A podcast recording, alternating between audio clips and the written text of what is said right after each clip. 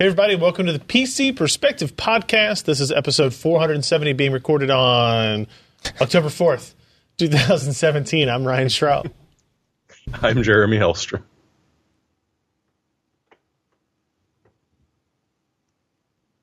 I'm a no longer muted Josh Walrus.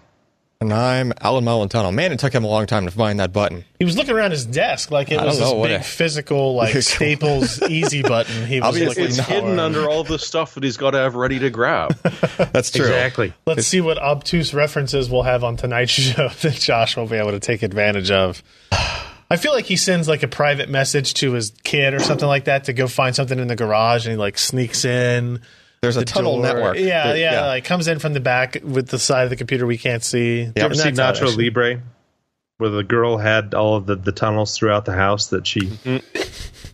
Anyway, same thing. All right. Was thinking a dumbwaiter, but that's almost as good. Yeah. Hey, everybody's got to have hobbies, I guess. So welcome to the show. We got the normal crew here. I was thinking next week Alan and I are going to be gone. So it's all on Alex here. I guess Ken will be back in town, too. Ken's out this week. Is Ken going to run the podcast next week? I mean, he's done it before, I think, right? I guess. I don't know. I never watched it when he was, so. If you call that running. So you're going to want to pay attention to next week's, because that might be super interesting. We'll probably bring Sebastian on and stuff, too, just to fill in for us. PC product. I'll start drinking 2 hours in advance. Oh yeah, Ken will really appreciate that. Actually, yeah. Anything for Ken. We do record the show on Wednesday nights, 10 p.m. Eastern, 7 p.m. Pacific at PCPer.com/live. You can go there. There's a chat room. You can hang out. I will put this out there. We've to the chat as well. Like we've had requests to try another chat option. What was? Oh, man. Starts with a D. Discord, yes. And we thought about it because it was an interesting idea because it had a lot of other features and capabilities. It doesn't have an easily embeddable thing into the page, but we found some third-party tools that allow us to do that. So we may think about that. And then that gives us the opportunity to have, like, separate Discord channels for, like, Patreon subscribers and that type of stuff. So worth looking at. If you want to get a little reminder of us doing this podcast on Wednesday nights, you can go to PCPer.com/subscribe. You get this page here, which basically asks only for your name and your email address. And we send you an email, an hour, hour and a half, 20 minutes, something along those lines before the show begins. Give you a little heads up about what we're going to do. We use it for the podcast. We use it for any other live streams that we're doing, which are not that frequent, right? So mostly you're just going to get one email a week out of it. But if we have other things that we're doing and we have contest giveaway, you're going to want to know about all of that. I did mention the Patreon campaign. It's worth showing that again. Patreon.com/PCPer. This is your avenue, your outlet, your capability to contribute to PCPer financially in a monthly recurring manner if you wish to do so, right? So it could be $1 a month, $3, $5, $10, $20, $50, $100 a month, whatever you want to do. All this money goes right to the site, to us, allowing us to continue doing things like this podcast and the mailbag and all the other good stuff that you guys, I don't know, appear to enjoy, maybe. We'll see. And as always is the case, if you become a new patron and or increase your patronage during the show, we will call out your name, whatever you put in the name field, live here on the stream. And it's not just live, I guess. It goes in the podcast forever. It will always be recorded as a piece of history from that point. The chat is overwhelmingly like, no, don't move away from IRC. Like, really? Yeah, there's basically a little Discord in the channel. Including the guy that telnets to irc.pcper.com. Wait, what? Bravo. That's like hard mode. I get it. That is... So is the guy who's using putty. I get it. Hey. Yeah, that's true. No. There's a big difference between puttying into remote session and doing raw telnet to 6667. Yeah. Telnet is totally like freaking, turning up to 11 on the whole, like, hardcore level. No, we've done past 11 here. Yeah, all right. That's fair. Well, whatever. It was an idea. It was a thought. I feel like at some point You got to be able to move past things. It's IRC, man. You got to stop using. It's just the thing that works. VI as your text editor. Yeah, we use Vim. Hell no. Yeah, now it's Vim. All right, there's got to be change that happens here. So I guess we'll see. So like I said, patreon.com/PCPer. Also, we do have our mailbag. It's at youtube.com/PCPer. I recorded one on Thursday. I'll record one next week. So if you have questions, go to youtube.com/PCPer, or you can go to PCPer.com. They're also posted to the homepage there. These are 20, 25-minute videos where I answer questions submitted by readers and viewers. So if you have a question you want to ask, it could be about anything. It could be about technology. It could be about not technology. It could be about business, inner workings, whatever you want it to be. Go there. You can either submit it on the video for the previous week's mailbag or on the post on PCPer.com in the comments section for the previous week's mailbag as well. So let's jump into the content we got this week. It's kind of an interesting mix of stuff, right? From mobile hardware to storage devices to AMD rumors and stuff like that. We're going to start with this. Sebastian posted a story on, I believe it was Friday, that looks at it's not a review of the iPhone 8. It is a performance review of the Apple A11 mobile chip, right? This is the one in the iPhone 8 Plus. And, Apple has done an exceptional job in mobile CPU performance since maybe the A5 or something way back when. I mean, they've been kind of at the head of the pack for a while now. And they've been leading for a while, right? So the A11 Bionic, we talked about it when they announced this news. It's a 6-core part, 4.3 billion transistors, 4 efficiency cores, a.k.a. small cores, and 2 performance cores, a.k.a. big cores, right? So it's kind of it's similar to a big little design from ARM. It's the same idea as that, right? You have 2 different core subsets. That way you can put the best core into use for each workload to get the best efficiency and performance out of it. But this one can use all 6 cores at the same time if it needs more performance out of it, which in the previous, the A10 and A10X, it was 4 cores, too small, too big. You could only actually use 2 of them at a time. Is this you're talking API level or I think API level. Okay. Yeah, because the system could use 2, right? Because you could have background tasks and foreground tasks. Yeah, so the system could put stuff on the other 2, but if you couldn't write something to use all 4. Right.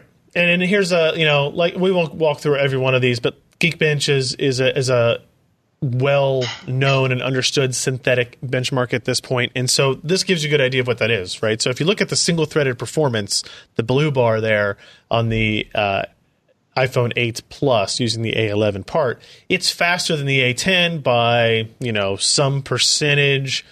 What is the number here? Let's say that's 20% or something like that, right? Not a huge, maybe 15%. Not a huge jump, but it's there, right? That's actually reasonable. Yeah. But if you look at the green bar for multi-threaded performance, that's a significant delta, right? You're going from 5,700 to 10,000, and that is because you're going from using just 2 high-performance cores to now using 2 high-performance cores along with 4 efficiency cores, right? And if you compare that to the Snapdragon 835, the Kirin 960, other kind of high-end SoC options in the smartphone field, there's a significant delta now in both single-threaded performance and multi-threaded performance based on these Geekbench results. Enough that, people are starting to ask questions about what is Apple doing differently than Qualcomm and Huawei and those guys that are the highest performing options in other fields, right? So you can look through the results here. And Sebastian even did a little bit of kind of a thought experiment, I'll call it, where we compare the A11 Bionic to the Core i5-7300U, a dual-core hyper-threaded Intel part, like a mobility, something you would find in a notebook. Right. And again, we're only looking at Geekbench, so this isn't end-all, be-all of performance metrics, but it gives you an interesting data point to look at, where in the single-threaded performance, the Core i5 and the Bionic, A11 Bionic, are kind of matching in performance, and in multi-threaded, the Intel part is 2 cores, 4 threads versus you know, 6 cores, 2 big cores, 4 small cores, but all still full true cores, no SMT at work there. And so there's a significant case to be made about the performance levels of these high-end SoCs. Do we have confirmation that Geekbench is doing the same amount of work to get that number? So I've actually talked with the developer at Geekbench about this, and because there's a lot, there are always questions about, like, are you doing the same amount of work? Is the API level, like, and the answer is the stuff they're doing is low enough level that that should not be a concern. Okay, but it's not so low that it's like doing like, you know, low level code base turnaround. I'm forgetting already again tonight. When you program something in. You mean assembly language? Yeah, there you go. Okay. Right, like, so they're not going that far down to take specific architectural differences into account. Right. Well, I'm just asking mainly, like, from one platform to another, are they basically running the same code on the two? That's what, like, so in other words... It's the same tasks. I don't know if it's the same code. But so in other words, those numbers, those two numbers that are pretty close to each other should be comparable, in other words, even though they're across two different platforms. Correct. Okay. That is what the Geekbench author is telling me. Okay. Yes, correct. This also does mark the first time Apple's done their own GPU from scratch type of deal. And here, they definitely still have an advantage over the competition.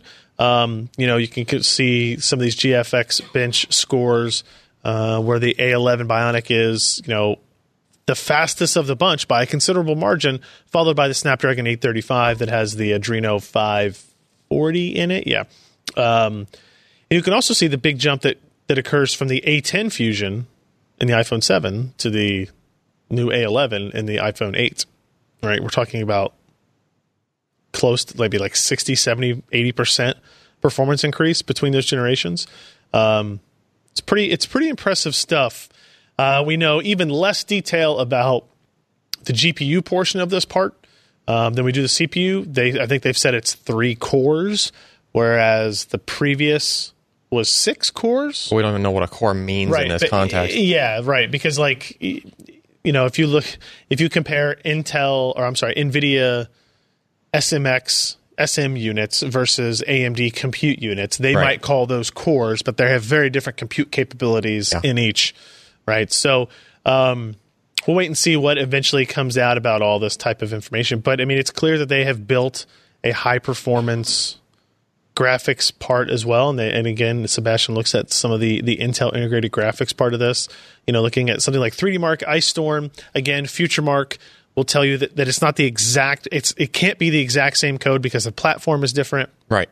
Right, but they are trying to get it as close as possible, that the workload is the same across doing the same thing, doing an equivalent thing on each platform.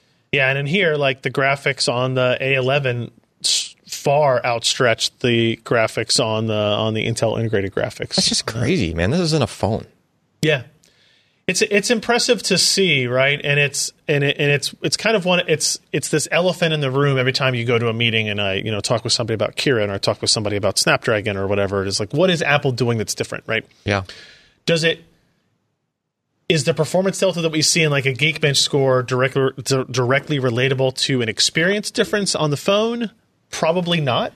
Also true, yeah. That's down to, like, OS optimizations and like, you know, you can have a fast processor, but until you're everything else has to take advantage of it. And Apple already has a huge advantage there, right? Because they control both ends of that spectrum. Well, they do. They control both of those things. So they, you know, nothing in the OS is done without consulting with the hardware guys and vice versa. Yeah. Whereas if you're Qualcomm and you're building Snapdragon, you're dealing with Android and now with Windows, you are one of several players in that field. So you don't have the total control over making sure that Android does exactly what you want on the cadence you want. Right. You know, for when Snapdragon 835 launched, how long did it take or what optimizations were not in Android that needed to be in there in order for performance to, you know, be better there. So, and it's worth pointing out this is the same processor that's going to go in the iPhone 10.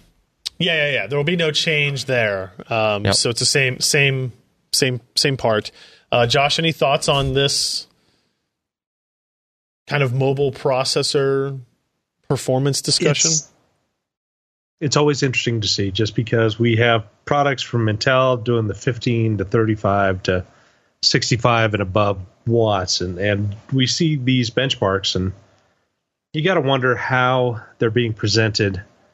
But yeah, something that's running in the 500 milliwatt range up to 2 watts in a handheld, being able to give out this kind of performance is certainly impressive, and you wonder what really is going on. But I think we'll probably get a better idea once those Qualcomm chips actually go onto a Windows platform, and maybe get a little bit better, apples to oranges and maybe kumquats type of view from something that at least shares mostly the same platform. Right. And especially power and programs compiled for it all. But yeah, Apple has certainly done well here, and it's impressive performance overall, especially in graphics. That's kind of nuts, because that graphics part is probably doing 250 milliwatts pulling in terms of TDP, and it's able to do some pretty impressive numbers. Yeah, I mean, seriously, like even how for. So one of the discussions I've had recently is when you are a fully integrated system like that, when you design your chip.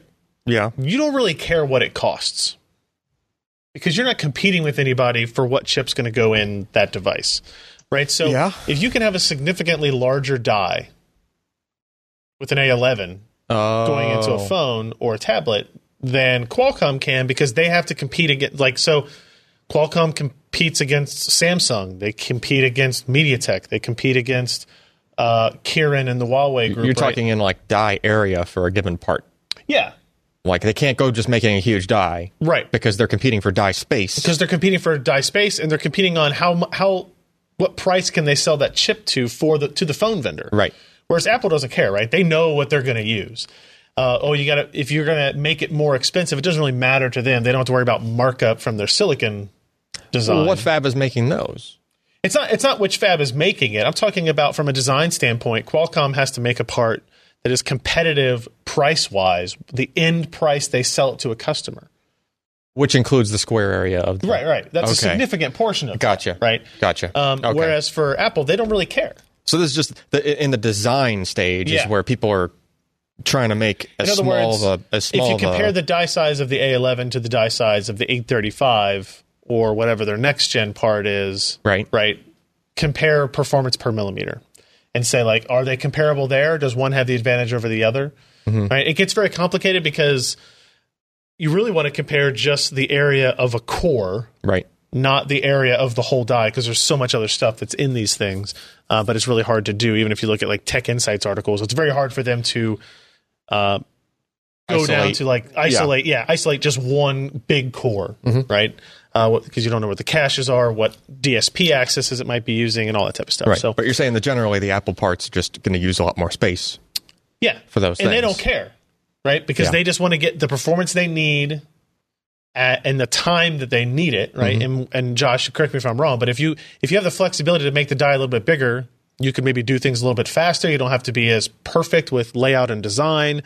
And I mean, you could optimize, just kind of move things through, because they've done this on an annual cadence. You could just throw transistors at the problem, basically. Yeah. Like, it's kind of what you're doing. Yeah. Right? Like, yeah, as long as you keep power down, you can throw as many transistors as you want. You know, with the amount of things that go into low clock states and low power states, you could. I mean, remember when they had one of their first designs? I think it was the A4 or A5.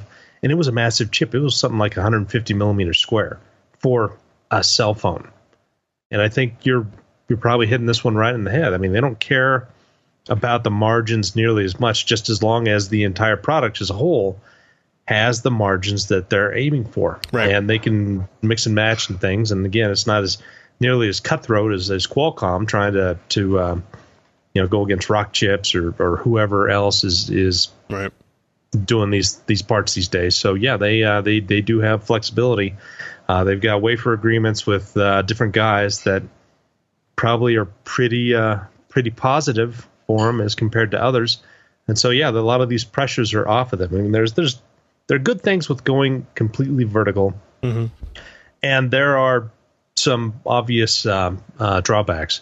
Namely, if your design guys miss a cycle, you're going to be in bad shape, because then you have to try to somehow leverage another design into your product to be comparable to, you know, the latest and greatest from other guys. But as long as you guys don't miss a cycle, yep, then yeah, you've got a closed and vertical infrastructure, and you can do a lot of interesting things there to be able to meet the margins that you want. Imagine being Qualcomm and you compete against Samsung to be in Samsung phones. Yeah. Right? Mm-hmm. Like, that's a competition you have to be in. Right? Which is tough competition. The Galaxy S, you know, starting with what, the S6 maybe, started doing this split design where there was a Samsung Exynos in some and a Snapdragon in others. And, you know, you don't want to lose that business. The Galaxy phones are the largest selling high-end Android smartphones in the market, right? So they've all that comes into play, whereas for Apple, they're just like, I don't really care. It's an interesting discussion to have, for sure. Maybe something we can do some more on recently or coming up. Quick, before we move on to the next story, we have our first new patron today, Michel Aldahan. Aldahan, I'm going to say. Pledged $3. Thank you very much. We greatly appreciate it. Thank you, guys. All right, now we'll move on and talk to Alan about some storage stuff. Mm-hmm. We've heard about VROC for a little while. It was kind of announced, kind of, sort of, during the X299 release, but not really announced. It was announced more by Asus. And it was some of their marketing materials, and they had this card they showed. This Hyper, what's the full name of the Hyper M.2 by 16 card. So it has 4 M.2 by 4 slots on it, right? Now, what's interesting is we heard about it, and Intel had mentioned it, but they never really launched it. They didn't really talk about it. They didn't show a driver for it.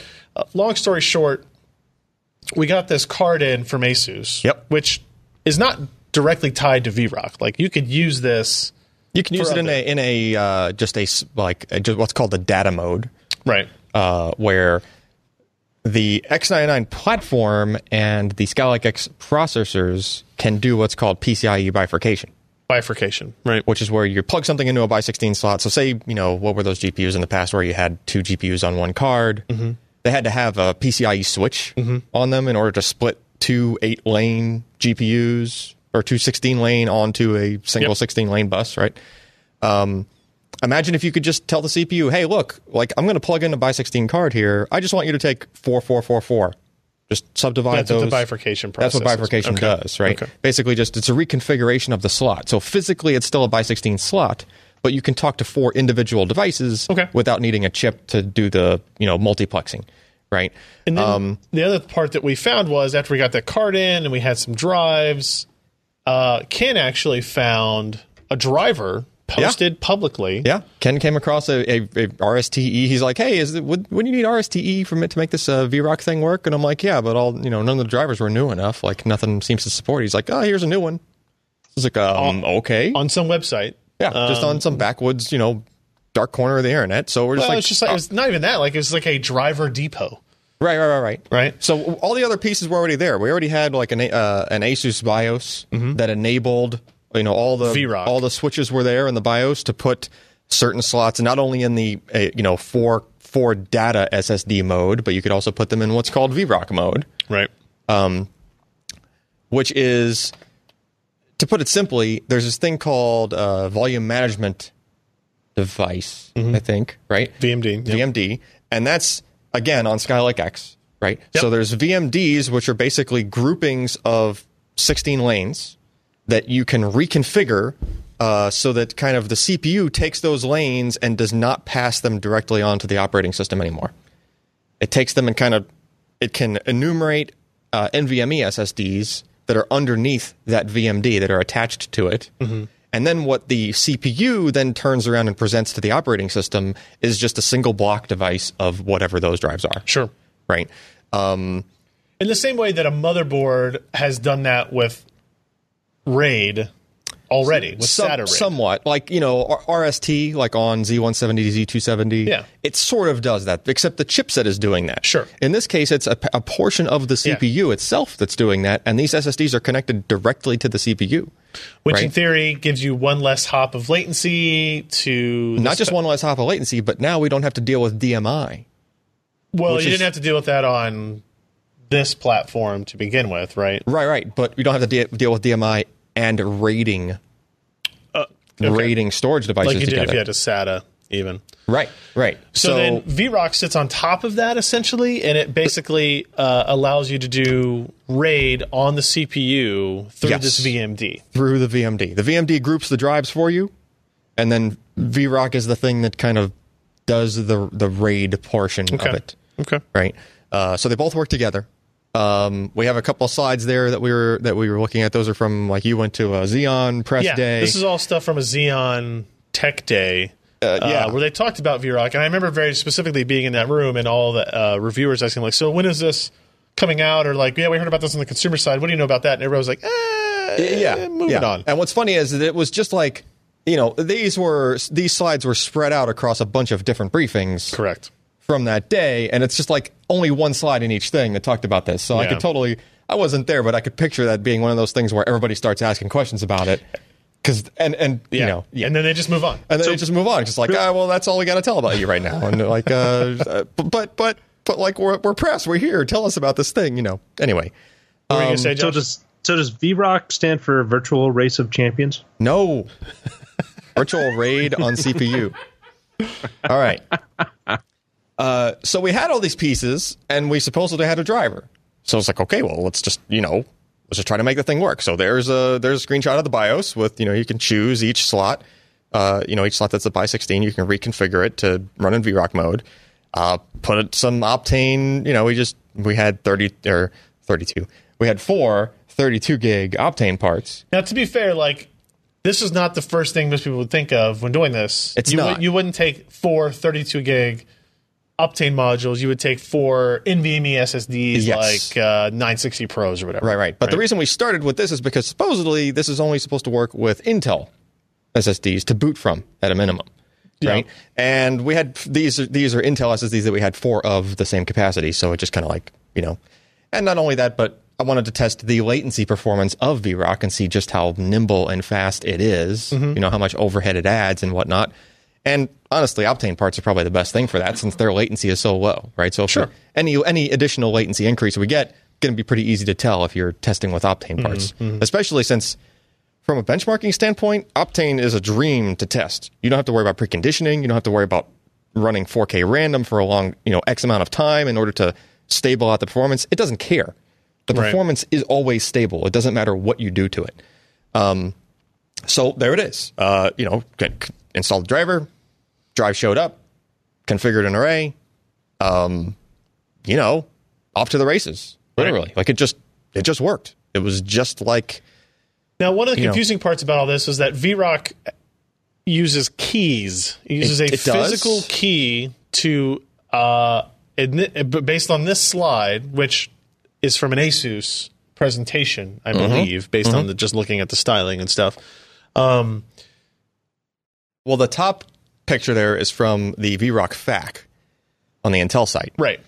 Yeah, the second one was I was looking at there about the keys where, you know, RAID, they basally say the same thing, right? So, well, no, actually they say different things. No, they don't. They say two different things. So with the out-of-key, at the top one, in the Intel one, it says you only get pass-through. Uh-huh.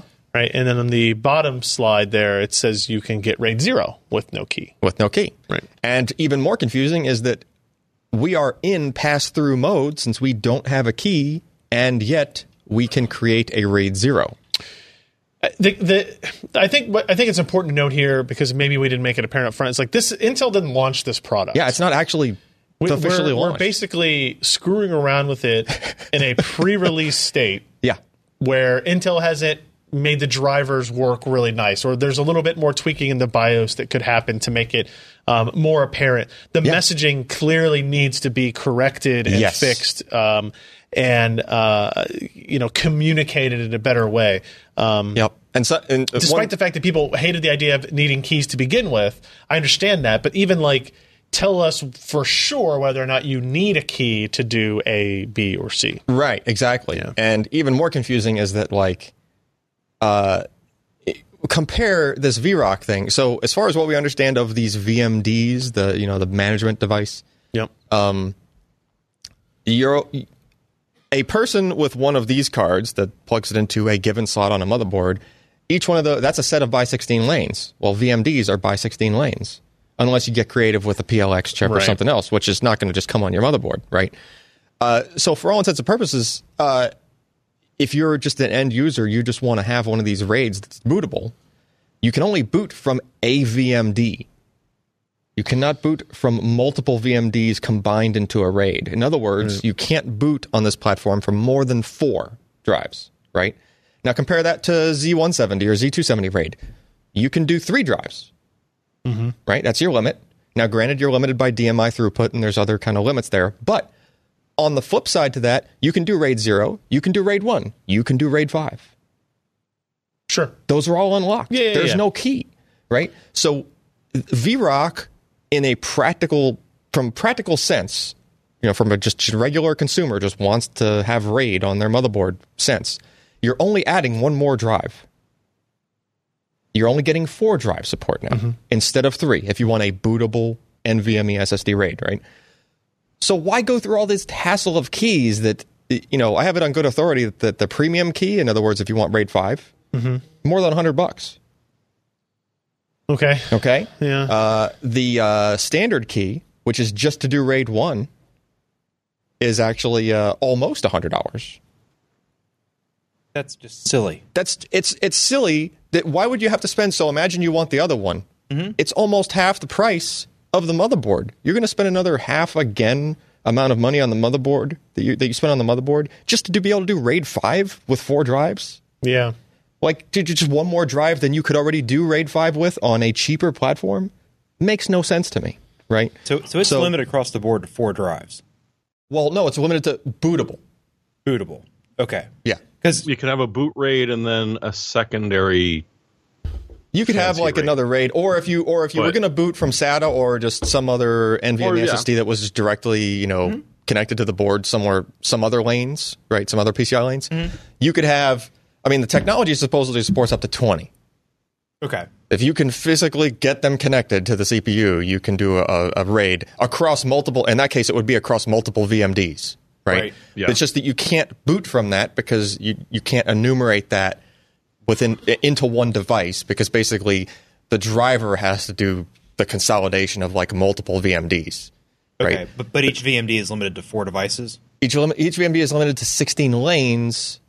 You could do more than 4 if you had a PLX, but that would have to be either on the card or on the motherboard somewhere. You'd have to get creative, you know, and it would not be a cheap thing. But the assumption is the majority of users will use this with up to 4 drives.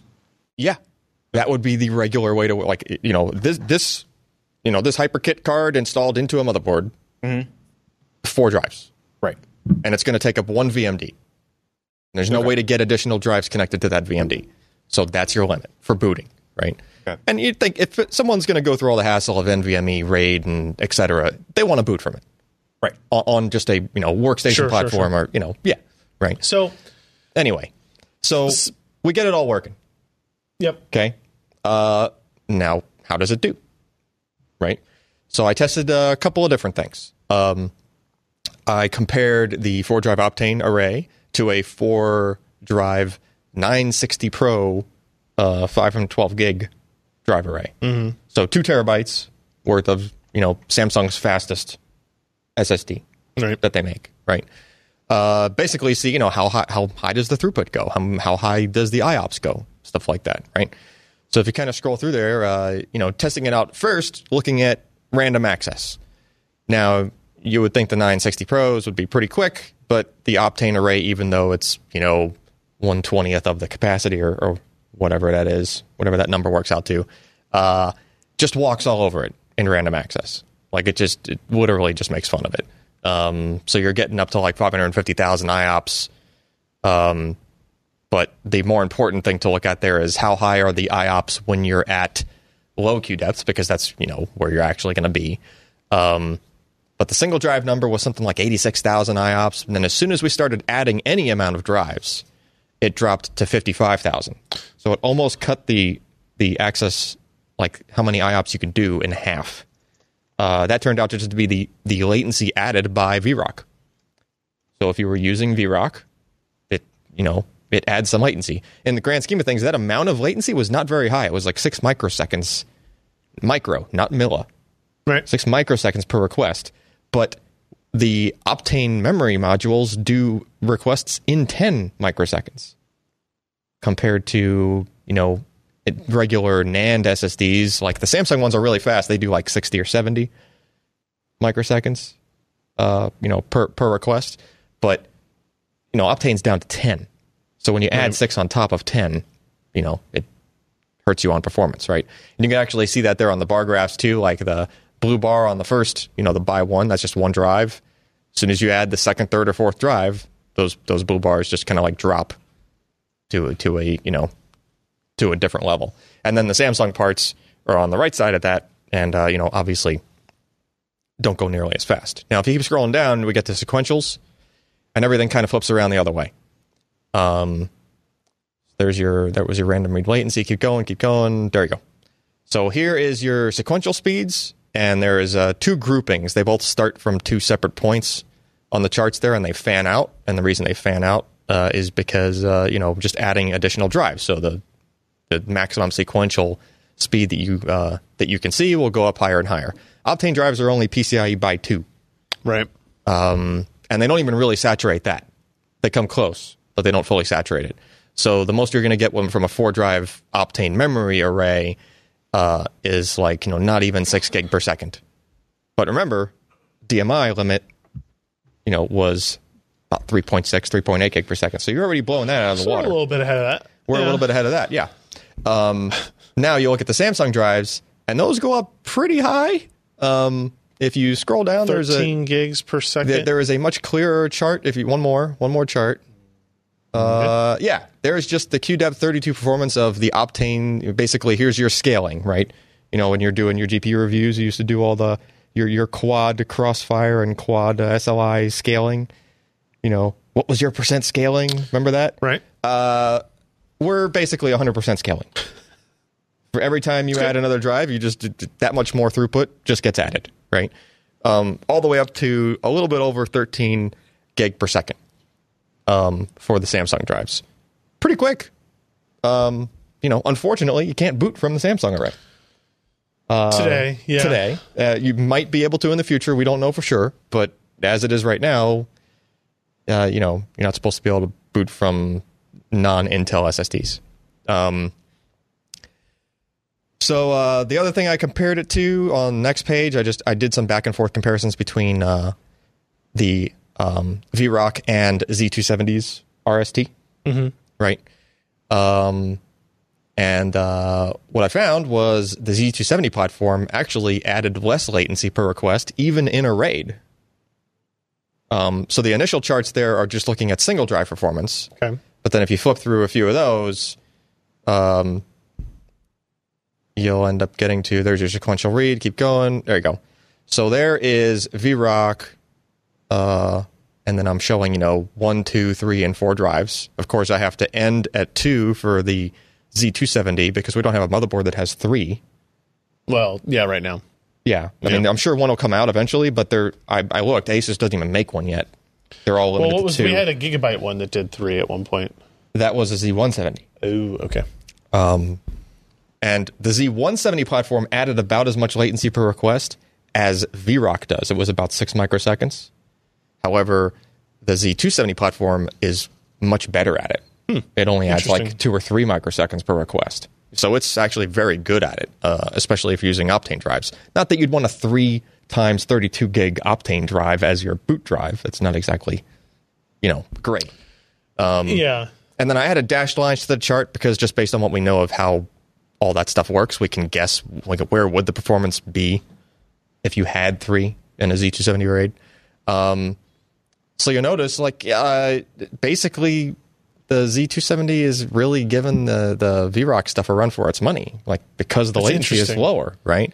But the difference is you just can't get the peak bandwidth numbers because you can't scale up. Right there on that chart, you see that the yellow line and then the gray line, they both level off at 3.5 gig per second, whereas the VROC stuff just, sails right through it. Right. I mean, the single... With both the Optane and the NVMe 960 Pros. I mean, the orange line on that chart is Samsung in the VROC RAID. The single Samsung SSD is almost faster sequentially than, 3 drives in a RAID under Z270. Right. Because DMI is the bottleneck. DMI is the same throughput as you can see in a maximum throughput from a single 960 Pro. Because that's also by 4, right? So, lots of interesting stuff, basically. We tested only RAID 0 for this.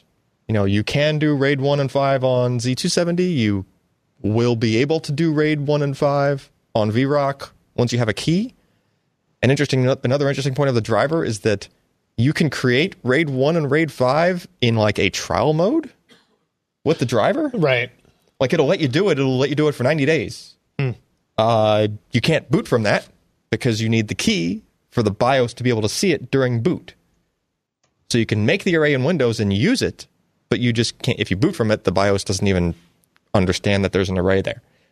Unless it's a RAID 0. Sounds like a good way to teach people to back up data. It's really, today's day 91. 90 days. Boom. Start now. Yeah. Today, better make sure you're back up before day 91. That just really bugs me. That just a whole mess of like trials and keys all this.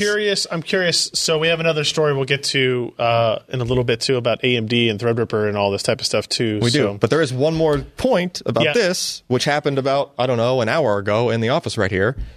I was trying to get the Intel products to boot and we couldn't get them to boot. Yeah. We couldn't install Windows onto them. We couldn't, do the whole... Obviously, you need to load a driver during the Windows install process, but we couldn't get it to recognize the array no matter what. I somehow managed to get that working and then kind of assume that there's no way Windows is actually going to boot from this thing once the installer is done. It's just going to crash. Yep. Rebooted, went back into the BIOS, couldn't even find it in the boot. Like if you hit F8 to choose your boot device, I did not have an array there. Did not show up. And yet it still boots into Windows. I don't even understand why that works. It shouldn't. By every indication I have, it should not have worked. And yet it does. So not only is it so previously the arrays were showing up as bootable volumes under their GUI once you're in Windows, but it also says yes to that same thing if you make a Samsung array, which makes no sense because the BIOS does not see it as an array if it's made of 960 Pros, whereas if they're made of Intel drives, then it will, right? However, now that same console also shows that it is, in fact, the system volume because it was the only volume in the system. Right. And there it is. Only one drive made of 4. So this is not something we would recommend anybody do for their own system yet. Not really. Especially as the boot array. Yeah. Right. Yeah. And I will say this. I mean, all the confusion aside and like the things that look like they might not work properly or whatever, like when it has worked... It's actually worked great. That's what's funny. Yeah. Is that like the performance is good for a thing that's as beta or alpha as it is. I'm just shocked that I was making arrays and like my array testing process was not exactly nice. Like, so for the Samsung array, I had to precondition the array. So I'm hitting it with random access. I'm hitting it with sequential access for like minutes at a time straight. And I'm being pretty hard on it, right? And then I'm running a test that's very sensitive to latency, like our latency percentile testing and stuff. Mm-hmm. And all of it, I didn't put all those profiles in the review because it would have been 20 pages worth because there were so many data points here. Right. But every single latency percentile plot was as consistent as I would have expected it to be. In other words, there were no hiccups. There were no stutters going on. Right. Everything was super smooth. So it's like, interface and like funny little option stuff missing. All that stuff aside, the performance-wise, it's like done. It just seems finished to me. It's just that I don't know what the holdup is. Then it's just you can't easily make it work, like because all the little pieces aren't in line yet. I guess. Interesting. Is there any consumer competitor products to this where like you can RAID multiple NVMe drives in a hardware RAID with a built-on controller on a built-on card? Oh, there's a crazy RAM array thing. So you're talking like a card with a RAID chip on it that can talk to. Okay, does the same thing. Throw 4 SSDs on it, and it spits out a RAID array. Highpoint is close. Highpoint makes a card that looks like this that will enumerate the drives, and I think it will even put them in an array. It just won't be bootable yet. Okay, so it still is passing through. It's sort of like a pass-through thing. They make a different card that does not... You don't put M.2 directly onto it. It's like, U.2 connectors or something on it. Right.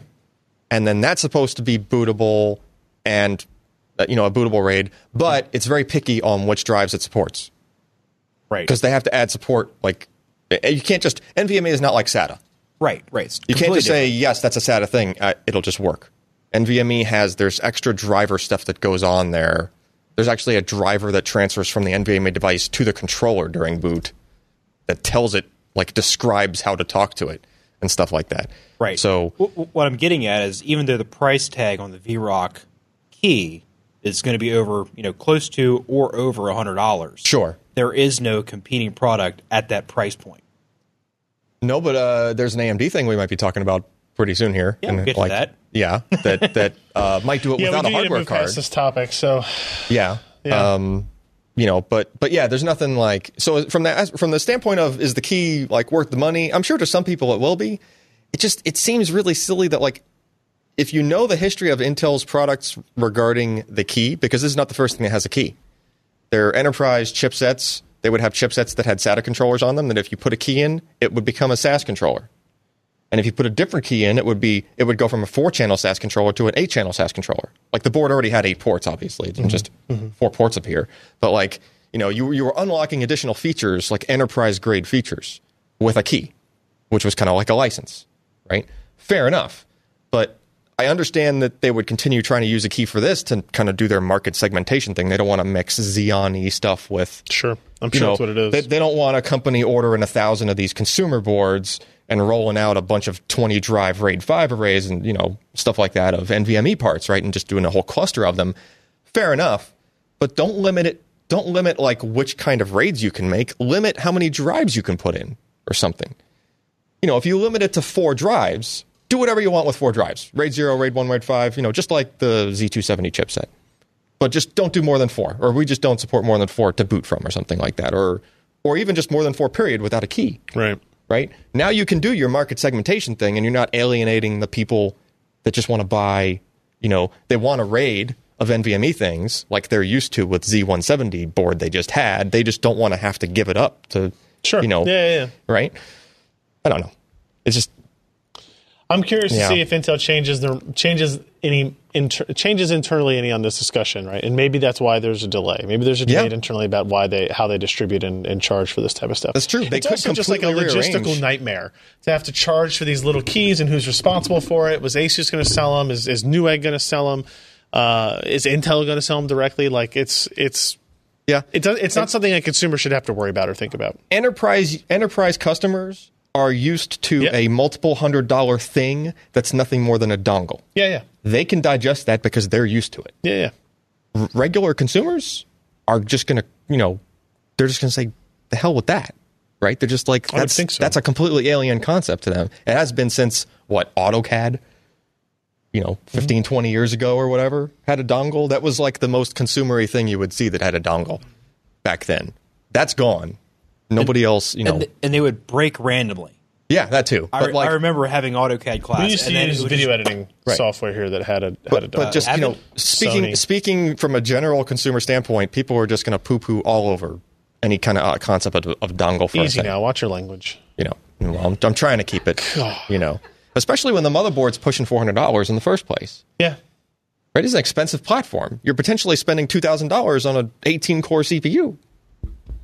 You're going to go through all that, and then, oh no, we needed another couple $100 from you for this little, just a little thing. It just says you can do this one extra feature, right? Well, anyway, the story's up on the site. If you aren't sick of hearing about it yet, sorry. VROC. We're looking at it still. We'll see. We'll go through these other items quicker. Tim posted a a just delivered, which is not a review, but it's actually fairly in depth, of the Cryo-Rig H5 Ultimate CPU cooler. It's a $45 cooler, so it's fairly cost efficient.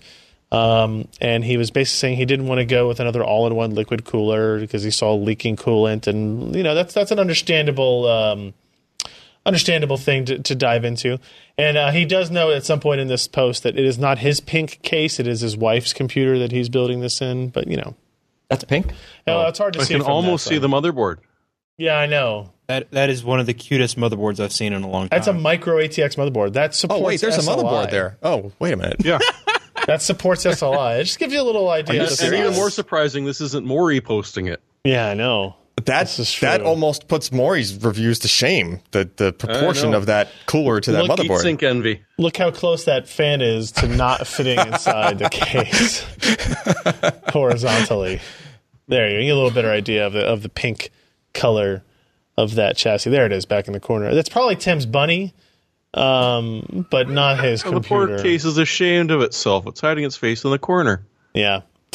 So Tim, I would read this post. Tim says, if you're interested in a monster cooler like this, double check your case and RAM clearances, which is obviously a good idea. It had pretty good performance, though. So worth checking out. The TLDR of this update is that the cooler is working as designed, with cool air coming out of the back of the case. And he's got low temps in there as well, 55C. I would hope so. So as big as that cooler is. Hey, you know? Yeah. And it's probably not massively overclocked either, so that's worth keeping an eye out for. All right, so what else happened? Sebastian posted a post. Posted a post? Google announced Pixel 2 and Pixel 2 XL smartphones.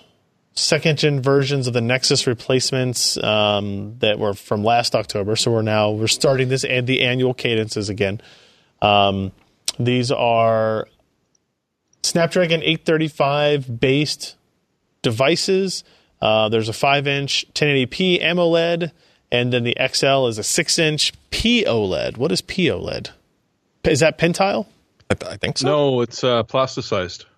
It's got a plastic layer on top of it. If you scroll down, he's got a picture of the different types of screens. I mean, it's like flexible or something?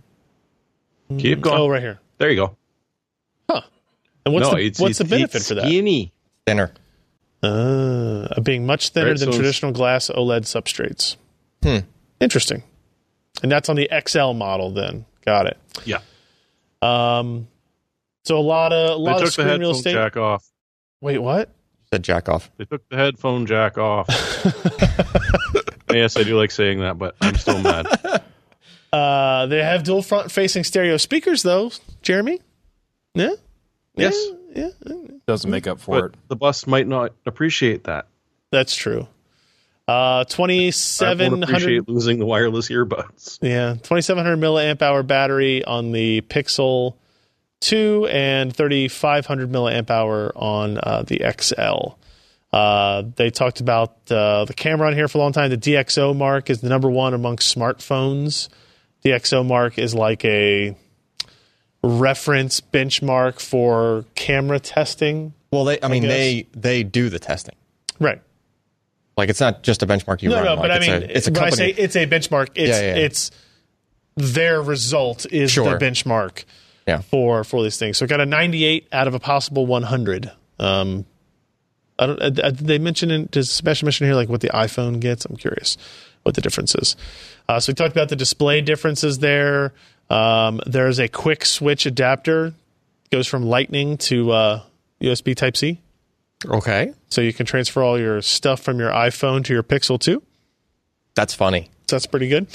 Pricing-wise, not great. $649 gets you the 5-inch Pixel 2 with 64 gigs, or $100 more for the 128 gig. The Pixel 2 XL is $849 for the lower capacity and $949 for the 128 gig capacity. So that's up there. That is. It's not quite iPhone 10 pricing, because that starts at $999. iPhone 8 pricing. iPhone 8 Plus with 256 gigs. Yeah. Yeah. Yeah. I don't know if I understand that play. the super expensive Play. These are single lens cameras for both of them. Yeah. They claimed they announced like 30 things today, so we're not going to dive into it. But like one of the things they talked about with this camera was that it uses AI to do portrait mode photos as opposed to two lenses to doing portrait mode photos. Okay. So it figures out what should be blurred. So you mean there's an AI that just stops you from doing portrait mode ever? I can see that being beneficial to some people, yes. Yes. So I'm really curious to see how well that works. What else did Google announce today? They announced new Google Home speakers. They announced earbuds. They announced the hell else did they announce? There were several other things. A new Pixel Chromebook that was like up to $1,600 or something, depending on your specs. What are they doing? I think crazy it started over $1,000. Yeah, I think it starts at $999. Yeah. For a Chromebook. I always thought that the expensive Chromebooks is just a ridiculous idea. I really don't get it. I don't. The earbuds. Oh, they announced that. What was that name of that little camera that they announced? Anybody remember that? They announced the camera. Google Clips camera. Clips, yeah. That you just basically sit down and it uses AI to figure out when it should take pictures based on what it thinks is interesting that's happening. What?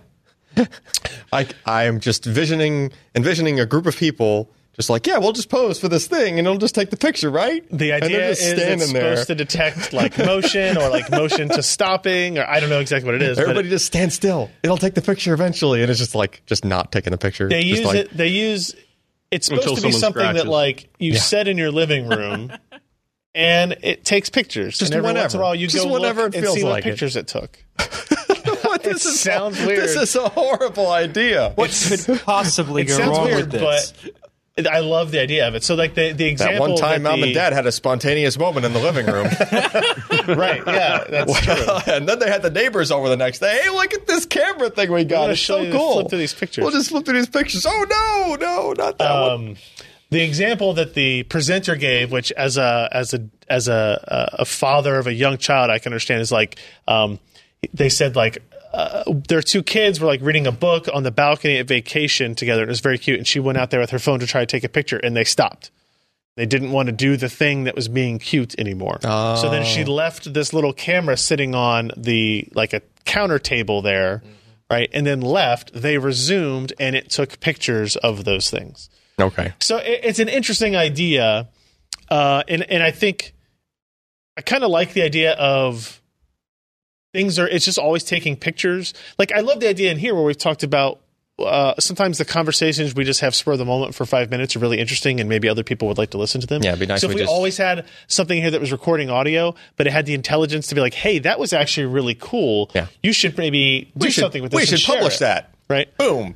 Done. Yeah, maybe not automatically, but like say, and then at the end of the evening, it says, "Hey, by the way, there were two conversations that we thought were really interesting that you might consider. Do you want to review them? Yes or no?" And then it deletes them. Same thing with like pictures, right? Like, hey, we thought these 5 moments were interesting today, especially this one at 1:30 a.m. On that couch. Weird guys. If you want to delete it, please send 2 bitcoins to. Yeah. So anyway, that was the Google stuff. The Pixel XL, Snapdragon. I want to try these phones. There's a whole lot of Google Assistant changes that come along with this stuff. So we'll see. The earbuds were interesting too. The chat's all over the blackmail thing on that. Yeah, you have to be comfortable with having a device that's always spying on you all the time. Which we haven't. We have an Amazon Echo here. I have Amazon Echoes at home. Our phones are always listening as well. Yeah. Right, to some degree. So I'm kind of just done with it. Right? We've got a Nest camera that's always running in the office, right? So it's kind of just screw it. Look, they're just going to use those cameras to feed that thing that's eventually going to become... slippery slope to nudism that way. It's eventually going to become self-aware, the thing that's feeding all those images to, you know, and then it's just going to take over the world. And all right, next item. AMD will have resin to their pinnacle next February. Mm. I can tell this is a Jeremy post just based on the title. What is the report here? They make it so easy. Yeah. Well, we know the new code name will be Pinnacle. And although they sort of said Pinnacle 7, Pinnacle 5, and Pinnacle 3, I wouldn't be surprised if they stick with the Ryzen name. Though then again, you don't know, because honestly, they might pick Pinnacle so that the next one can be the downward slope. Because once you've hit the pinnacle, exactly where you go from there, I don't know. You just go to the next pinnacle. Oh, it's a local high. It's a local plateau. It's a mountain range, okay. Jeremy. Yeah. Ah, I like it. So anyways, we will see the 7s arriving early 2018. Probably end of February, beginning of March. Pinnacle 5 and 3 will be in the end of March. So it's kind of nice seeing them lead with their strong foot. This Enterprise, is what they did this time. Yeah. As opposed to previous ones where it's been sort of... No, wait, hold on. I want to talk about this again. Do we think that they're not going to call it Ryzen anymore? I don't think so. I think they're going to keep Ryzen. Okay. Pinnacle is still the code name. Okay. All right. Yeah. I was worried. I would be shocked if they all these puns and stuff you can do with Ryzen, Risen, Rosen. I mean, we don't want to lose that. Ryzen Shroud. Right. Yeah, we don't want the guy in the chat to have to change his name. So this was what the Zen Plus was named previously. Yeah, this is not the new architecture. This is the process improvement, slight tweak. Yeah, it'll be 12 nanometer from Glofo. They've given it a fancy name, leading performance, I think it is. 12 nanometer leading performance. Sure, why the hell not? So we'll see these fairly soon. And of course, there's going to be a new 400 series chipset, the X470 and B450, if you want to be even more confused buying parts at this moment. And the rumors I've been hearing is that it's not going to be a socket change, and I can't imagine any reason it would be. So you should still be able to use old processors or new motherboards, depending. But the real fun of today is what they did with their prices. If you've been on Amazon or Newegg or any of your favorite online retailers, you will have noticed a significant price drop in all of the current Ryzen processors on the market. This is just like in the last day or so, right? This was earlier today, and a lot of the places I'm seeing are saying it's a 2-day sale. Not that the timing on that makes any sense whatsoever. So as the guy who was writing his Coffee Lake review up until this podcast started, and I was like, well, I need to check the pricing of all these. Oh, wait a minute. The 1800X is $399 now, and the 1700X is $299, and the 1700 was $294. So figure that last one out. But well, and the 1700 was probably with the Wraith cooler. Might have. The other ones were probably without the Wraith, but the 1700, the price sweet spot was with the included Wraith cooler. Sure. But one of the things that they're saying with this 2-day sale is, we know something's happening tomorrow. We're going to jump the gun on it a little bit and see how well we do. I wonder if if the prices have to stay this point. Well, the sale's done, but these are our new base prices, and we have to drop down further for sales, which could be dangerous for AMD, depending on what kind of returns they're hoping for and if they can really make it up in bulk. But in the meantime, I mean, I wouldn't, as Ryan said last week, don't buy any new computer parts before October 5th. Yeah. But check the pricing tomorrow, because it's October 5th last I checked. The pricing could be very interesting. Yep, fair enough. I think it'll be interesting. I do hate, like, I had this debate about what price do I write about in the review, because, like, hey, the launch price was $499, and that's still technically the MSRP for these processors. They haven't sold for that in a while, so do I do $449? Do I do $399? So I've got a little bit of both in there. So the next bit up there, you seem to be doing something. Mm-hmm. Keep going. I'm with you. AMD releases NVMe RAID support for the X399 Threadripper platform. Tim actually wrote this up, and this is not a performance review like we have of VROC. We're still working with AMD on some issues with this that we've had, some performance inconsistencies. We will say. So I can make an array no problem. The driver installs. Yeah, all that stuff works. Yeah, I mean, let me rephrase this. The idea here is that this is NVMe RAID through the processor, like we have seen with VROC. Similar to VROC. But they don't have and dongle-free. And dongle-free. Dongle-free, which they're making a very big deal about. Which is fair. Right. All that stuff, it works. I made an array, no problem. Yeah. Like, you know, you can even use the same. And does the Threadripper board that we have do bifurcation? Yeah. Okay. Yeah. It doesn't have like a VROC mode. Do we know what is doing the raid? Is because they don't, like, the AMD hasn't talked about any kind of VMD equivalent. They haven't. I can only assume that it's at the BIOS level. Like, and the reason I say that is because I've actually caught this drive. So this card has status LEDs for the four drives. Yep. And I've caught it cycling through, like, in a pattern that almost looks like it's an array, like, numeration thing, while at the post screen.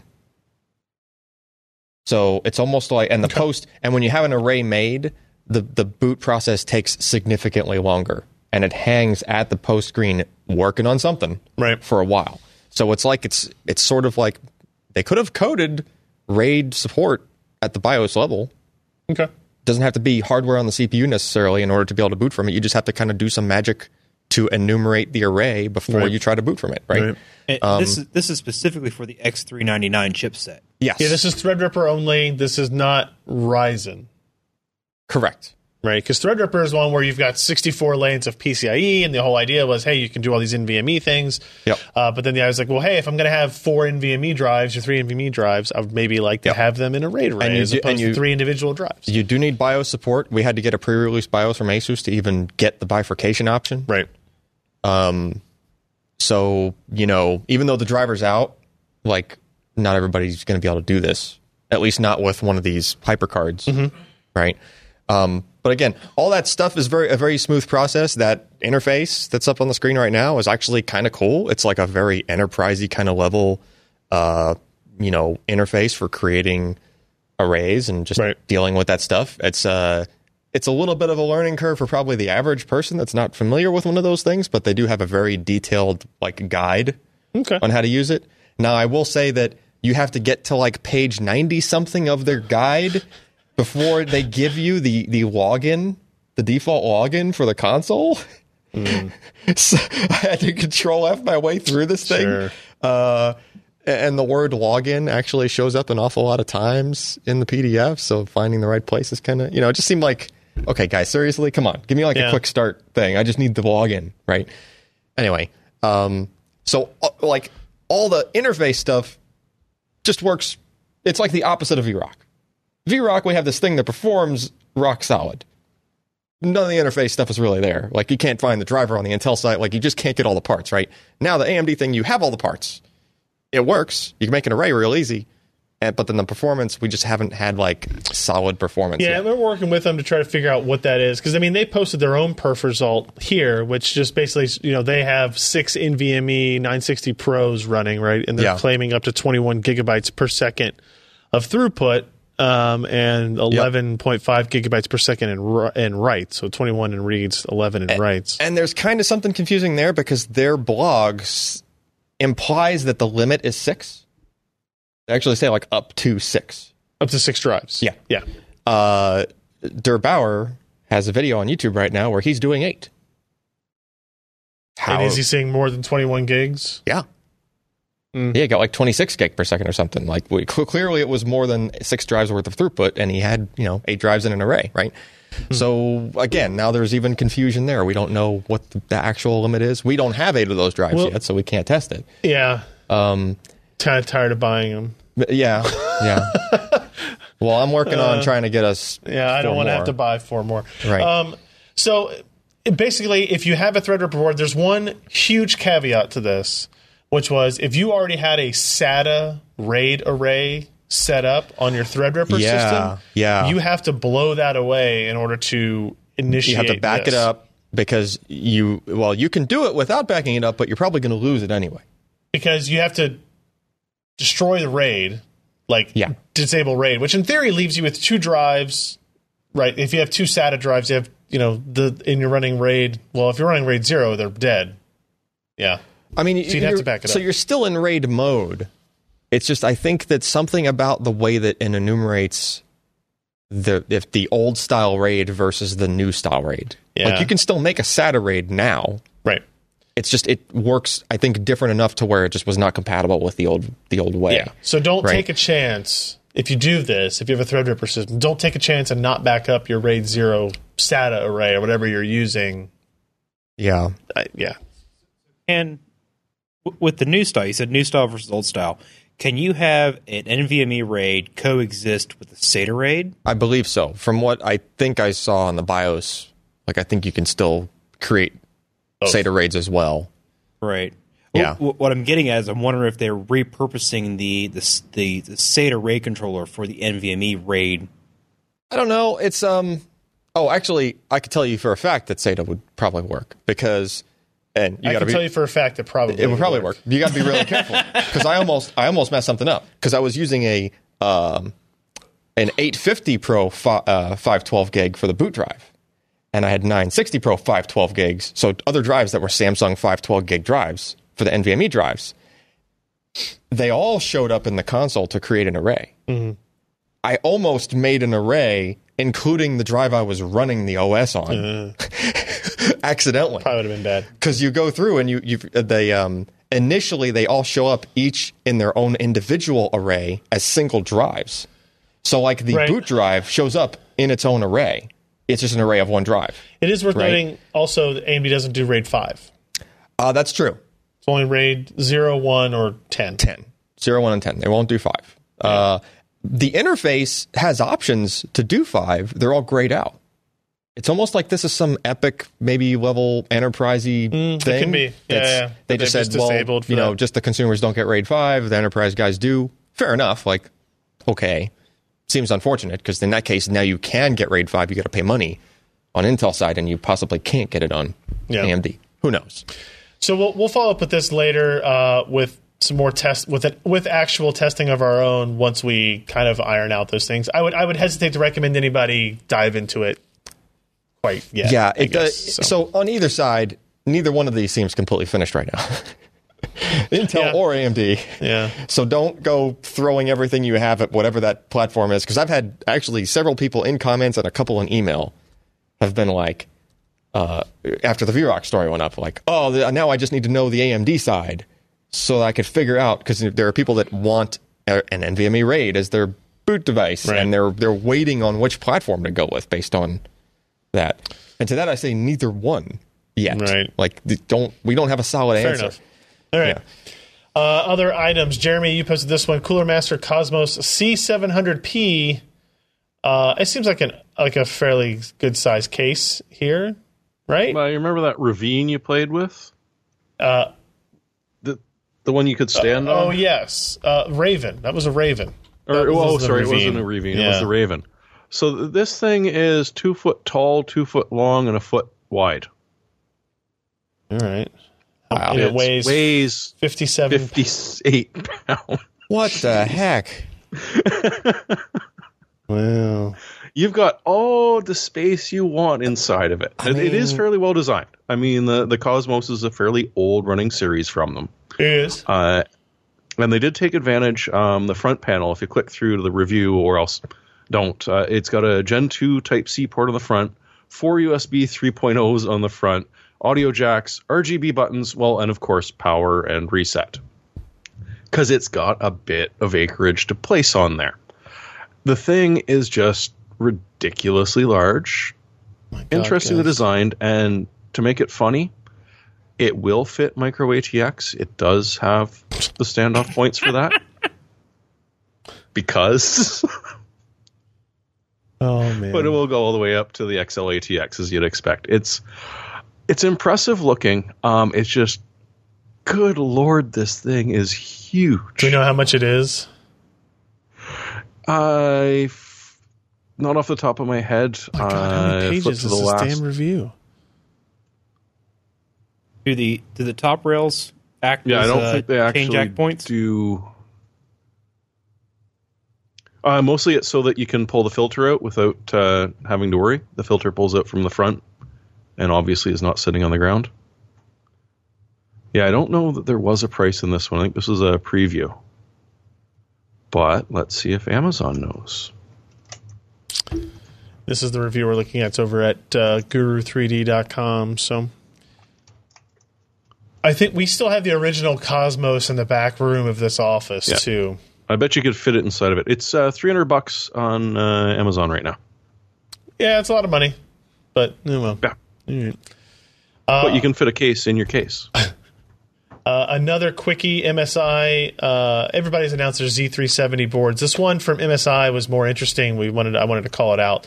This is the Z370 Godlike Gaming EATX motherboard.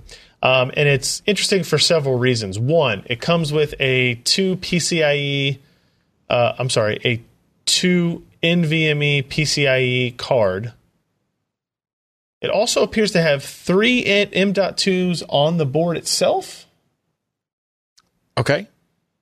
I don't think it must have PLX chips in there. If it in any way is trying to tell you that wait. They're trying to say you have how many lanes total here? So there are three M.2 slots. Uh-huh. And using the included PCIe riser card, you can get two extra M.2 slots. Right. But how many, like, those four PCI slots are those by eights? Maybe the bottom two are by eights, or I don't know. Like, because then you might have enough lanes, right? I mean, this is a Z370, so it's only a 16-lane processor. What the? Yeah, that's why I don't really understand what's going on.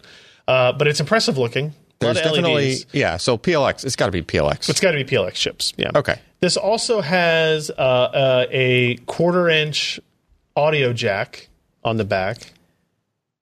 It also has these huge antennas for 802.11ac. Hold on, Z370 is Coffee Lake. It's the one that's launching tomorrow. Okay. Yeah. With only 16 lanes. Yeah. You're not going to be able to raid. Why do you have so many M.2s? Why not? You can't raid them. Why not? Because they can. I mean, I guess. You already got three on the board. Why would you include a card for two more if you can't, like... Oh, you'll be able to, because just wait. There's more use for those PCIe lanes. Okay.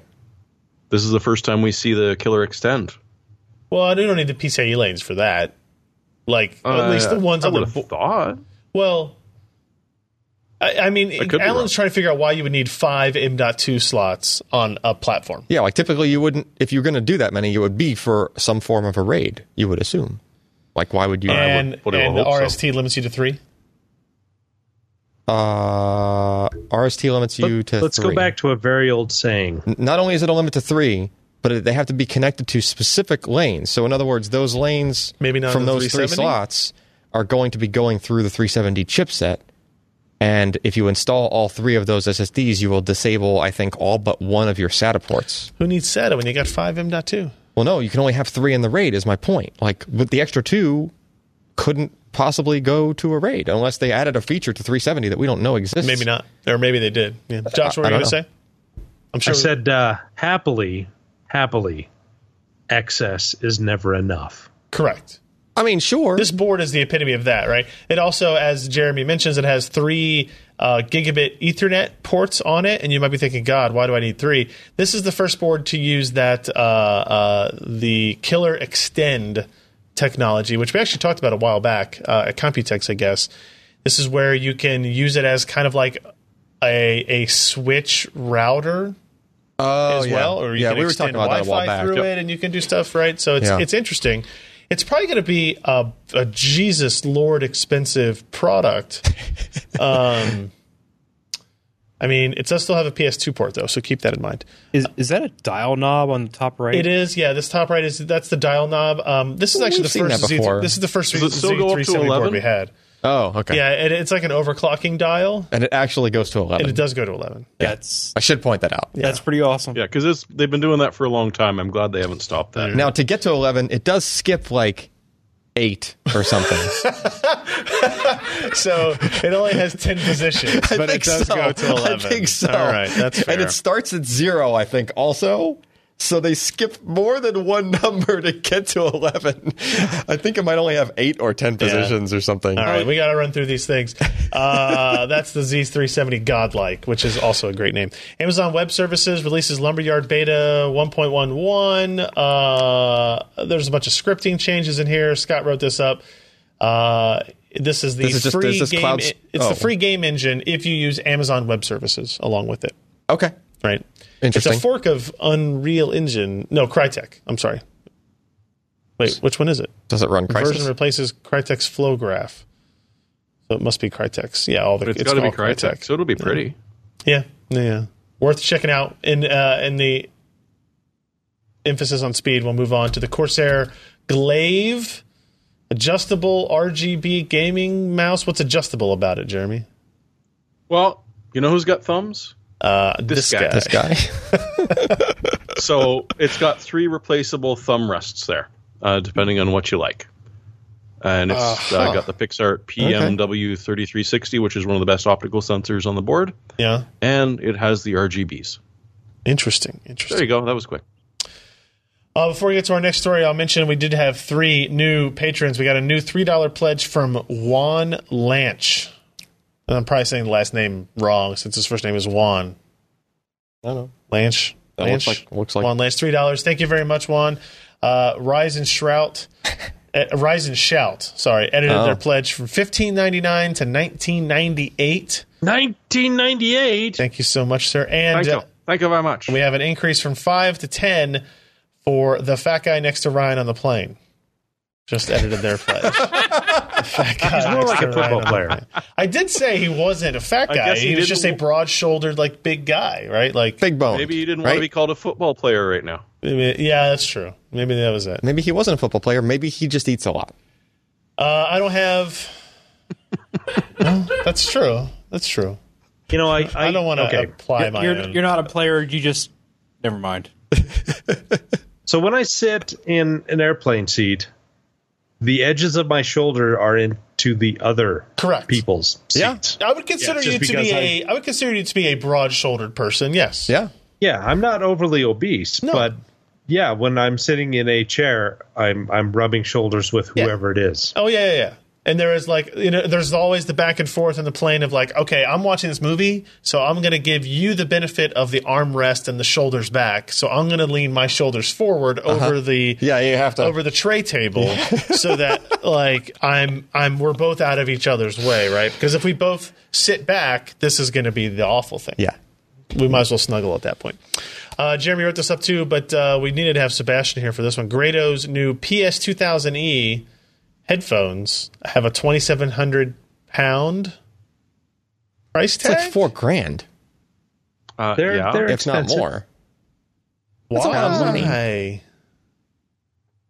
Josh, $1,300. Taking a look at these. Oh wait. That's how much? No, $1,300.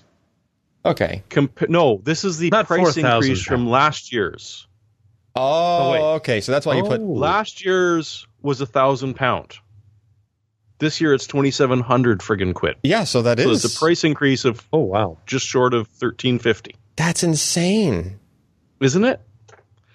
Everyone else is doing it apparently because the guy at Kick Guru that did this is obsessed, like Sebastian level obsessed with audio, and so he was saying a couple of the ones that he's reviewed this year, the brand new models that are replacing last year's model, have all gone up by like $1,000, $1,500. I don't know what shortage it is. Neodymium maybe, or neodymium. Is it going to be like a Rambus thing? Is that going to happen?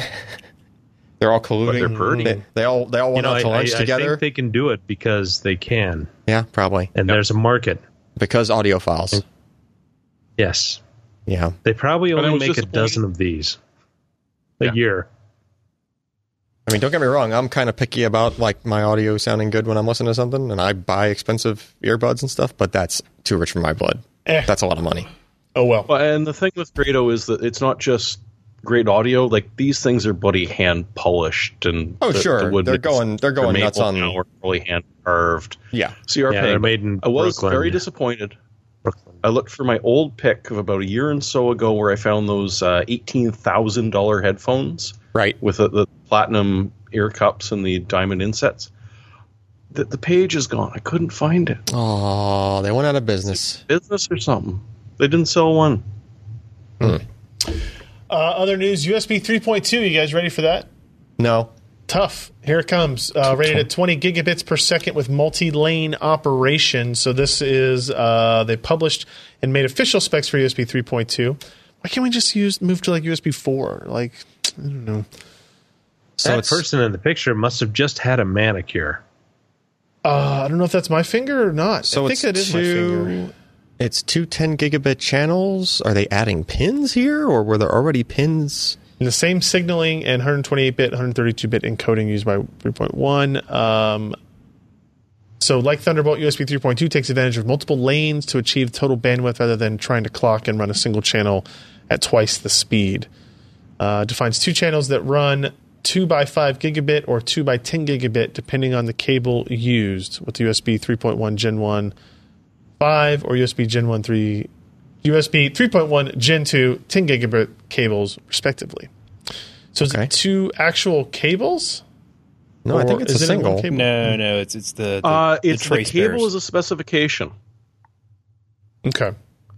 So yes, it's backwards compatible, but if you want the full speed, it's dependent on the cable being capable of doing the coupling at the full 20 gigabits. So I think roll out in 2018. So remember, the thing that lets you plug the cable in upside down, I think it's because they combined. You'd have pins that were like data lines on, say, the top left, and they'd be like the same as the bottom right or something. Right. Sure. So if you split those, you'd need extra wires in the cable. Okay. And you'd need the thing on the other end to wire those two separate data channels. Does that mean I'm going to be able to plug my USB in upside down again?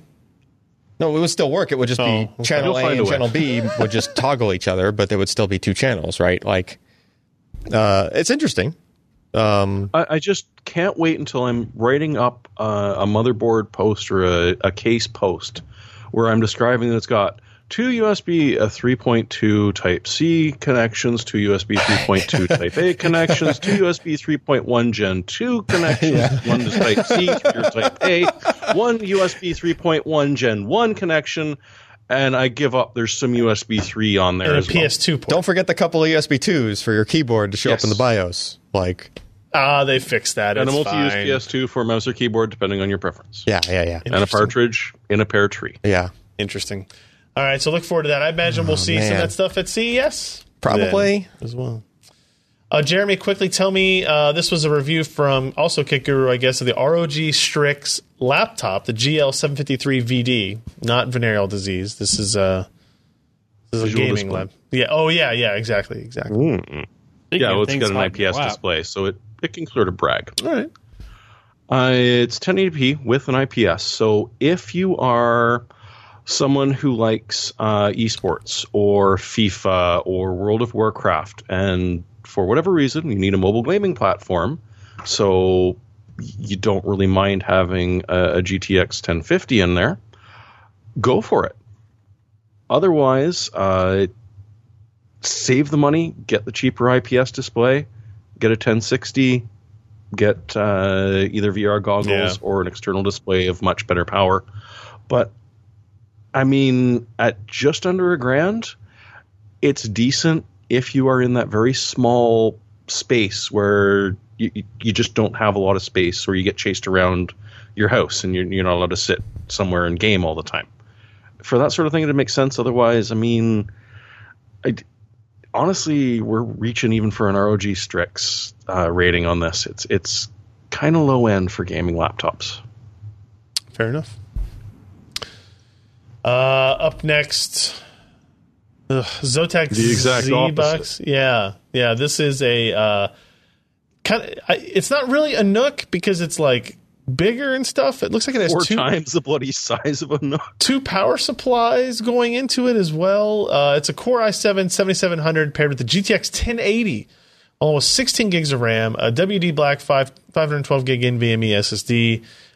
The Magnus offers more power than you find in many mid-range systems. That is correct. It's got 2 laptop power supplies. Yeah. That's kind of crazy. One for the GPU and one for everyone else. I mean, if the box is that big already, why don't you just put the bloody power supply in there? Like, it's still a little smaller than a power supply. Even an SFX one. Yeah, I mean, an SFX power supply. It's impressive. And it's got a funky-ass water cooling system in there. It's water-cooled? The CPU and the graphics card. What the heck? Wow. I know. See, that makes it a little more impressive, doesn't it? Did they take it apart? I want to see the inside. Did they take sort of. They didn't get it very far apart. He gave up. He's like, I'm not opening this anymore. And they had some interesting issues with it, which I'll start off by saying Zotac did address very quickly. But like they had the 7700 running at 4.2 gigahertz across all cores. Not necessarily a good idea, and didn't really sound like a good idea. Right. Yeah. So a couple of BIOS updates, and now it'll do 4.2 on a single and spread out and limit it down. There were some interesting boot issues that they had, all of which seems to have been solved by the end of the review with a couple of BIOS updates. But I mean, it's almost too big to be a Z box, but at the same time, I can't believe they fit all that in there. Very cool. That review is over at Tech Report. You can find the link to it on our post there too. Samsung Odyssey VR headset was announced. This was on Wednesday. No, that's today. Tuesday? I don't know. One of those days. Microsoft had an event talking about their mixed reality, alternate reality. I don't know, whatever they call it. This is the latest headset that supports that, and it's also apparently the nicest. It is 2880 by 1600. It's got a lot of pixels there. It's still 90 hertz. It's AMOLED, 110 degrees. It has these controllers as well that will come with it. $499, launching November 6th. Kind of interesting to see Samsung get into this, right? So this is Windows VR, Windows AR, and seeing them go from the cell phone-based to this, you know, they're hedging their bets, right? Like the Android version of VR versus the Windows version of VR. Mm-hmm. And, you know, early reports are from specification-wise that they have probably one of the more interesting designs as well. Controllers look fine, I guess. They just look a little unwieldy, maybe. But we have the Acer mixed reality headset here, and the setup process was a pain in the ass. Not through Acer, but through Microsoft's OS at the time. So we'll give it a try again once these start shipping. I guess the other ones, like the Acer and Lenovo, started shipping next week, like to actual consumers, not just developers. Yeah, next week, I believe. Yeah. All right, last one. Vintage Star Wars Battlefront 2 is back. That's my pick. Skip it. Nobody look at the screen. Nobody look. Everybody stop. Look at one of my favorite screen grabs from Reddit. Wait a minute. That's not in the rundown under the articles. It wasn't? I know. I just deleted it when I realized it was there. Oh, it was there before, so it's not my fault. Okay. Damn it. I just wanted to make sure. Stole it. It's on the rundown. Like I'm looking at the bullet for it. All right, let me get my pick of the week here. I just need to type it in. Never had a down point here. So this is my pick. This is a book that just came out yesterday, day before. This is Star Wars. It's a 40th anniversary celebration of Star Wars. It's called From a Certain Point of View, and it is essentially a New Hope. And they took 40 different authors, and they said, you get to write a story about this character that was never in it or, like, partially in it. So, like, the reason I found out about this is Griffin McElroy, who does many of the podcasts that I listen to, wrote a story about the Jawas. For this book. So his name is on that list of the writer to the left side there. Correct. Yeah. Okay. Yeah. So, so Gary Whitta does one. There's one where Aunt Beru finds her voice in an intimate character study. Pierce Brown chronicles Biggs Darklighter's final flight to the Rebellion's harrowing attack. Will Wheaton spins a poignant tale of the rebels left behind on Yavin. So there's 40 stories. You bastards, you left us behind. Yeah. So and some of them are like funny or, you know, endearing or whatever. So mine shows up tomorrow. I'm really looking forward to this. Yeah, so it's part of the 40th anniversary of this From a Certain Point of View, which is also a fantastic title for a book like this. And there's an audiobook title. Yes. There is. Wait, it says $0. It's free with your Audible trial. Oh. Otherwise, it's $26.95. Okay. Which is more than the paperback. that I bought. You still haven't read Ian Dosher's ones yet, have you? Sorry, I bought the hardcover. Yeah. So, again, going back to that whole discussion we had at the beginning of the day. So, all right. That was my pick. Let's go to, let's see, we'll have Josh, then Jeremy, then Alan. Josh, what do you got for me? Why am I in front of Jeremy? I don't. Yeah, it happened a few weeks ago. I don't know. Somebody, right. Whatever, just do it. So anyway, coming up soon is the Blade Runner 2049. And to be caught up, you may need this one. Now, on Amazon, it's almost $65. I guess in Target, the fine French boutique, you can get it for about half that. So considering that one, it's also HDR. What they did is they took the negatives and scanned those directly into, depending on the film source, either 4K or 6K, and then put it all together in this 4K HDR Blu-ray package. Did you watch it? Apparently, it's stunning. Oh, okay. Good. We need good. I heard somebody talk about this week while I was out of town as well, that it was surprisingly good. Like, because my fear was that it'd be graded wrong or wouldn't take proper advantage of the HDR. They're coming from film, right? So it's just film does have makes it easier. Yeah, I think. Film has good dynamic range compared to it's not pixels. Digital. Yeah. Yep. I mean, it's pixels now because this really came to the fore when I put in The Crow DVD from like 1996, 97. Right. And the quality on that is horrendous. Oh, yeah. It's terrible. Really honest goodness, awful, hard to watch. You miss so much detail. So, it's nice to get a good thing like this. It's a good thing. So get it at Target. Cool. All right, Jeremy, now you can go. Go to Canada for that. And the important thing is it's the final cut, so it's without the voiceovers, and it's by far the better than the theatrical release.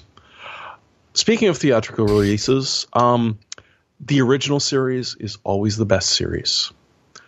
Star Wars Battlefront 2, not the one that's coming out eventually, but the one that a lot of us have very fond memories of, where you sort of spawned and fought your way into the hangar bay and grabbed one of the TIE fighters that was there and tried to fly out, but the X-Wings were already there defending it, and you might not have got shot down, and you got away, and you land on the Rebel cruiser, and you jump out and you start shooting people. In other words, everything that games nowadays claim, you just seamlessly integrate into a vehicle or not. Well, this was what we used to do instead of collecting a power-up until we suddenly turned into one. It's $4 on good old games right now.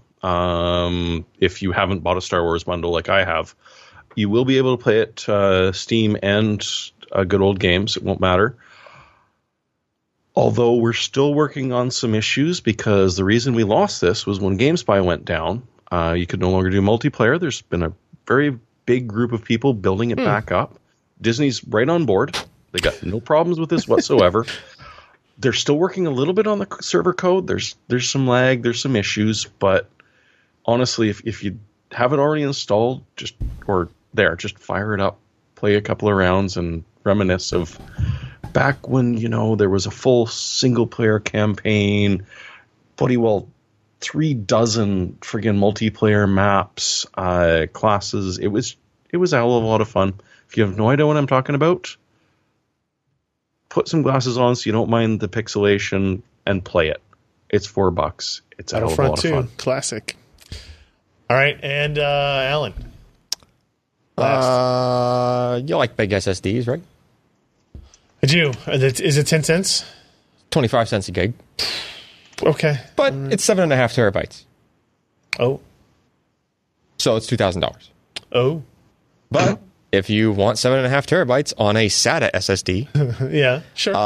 The Micron 5100 Eco, and we reviewed this line a few months back, but the 8 terabyte model wasn't out yet. Now apparently it is, because I just ran into it on eBay for, $2,000. But I mean, that's an awful lot of terabytes. Yep. Yeah, that's a lot of money. Yep. But again, that's a lot of terabytes. So, It's just a standard 2.5-inch drive, right? It's not like... It's a standard 2.5-inch SATA drive. Just happens to be enormous. You think it's a 7 mil? I think so. Interesting. I don't know. Oops. Wrong window. vMix. Actually, was there a side view of it in that thing? The smaller models were... 0.3 inches. Well, that doesn't tell me millimeters, but... Form factor metric 6.4 centimeters. That's not right either. That's not what we're looking for either. I like how it lists... Go back up to the pictures. If you get an edge profile where the port is, you can tell if it's 7mm or not. You're close. They don't have that. And where'd you go? Like I just said they don't have that. Go over. I'm looking at all the pictures. No. Divisible by 10 look at that second picture. Blow up that second picture. That one right there. This one? That looks like it might be 7mm. Yes. Yeah. It is. Okay. Cool. Yeah, we it's also. I just want to see it open up so that it's not just that with a 512 USB drive in it. The chat's doing the math. 0.3 inches is 7.62, and we're somewhere between 7 and 9, which is the two numbers we're worried about. It's closer to 7. It's closer to 7, so I guess, all right. Should be 7. All right, everybody, that is going to be the episode for this week. Thank you for joining us. PCPer.com/podcast. Go there, find show notes. Links to downloads, files, RSS, all that other crap. You can find it all there. We will see you next week for another episode. I'm Ryan Shroud. I'm Jeremy Hellstrom. I'm Josh Walrus. And I'm Alan Malventano. Bye. Bye.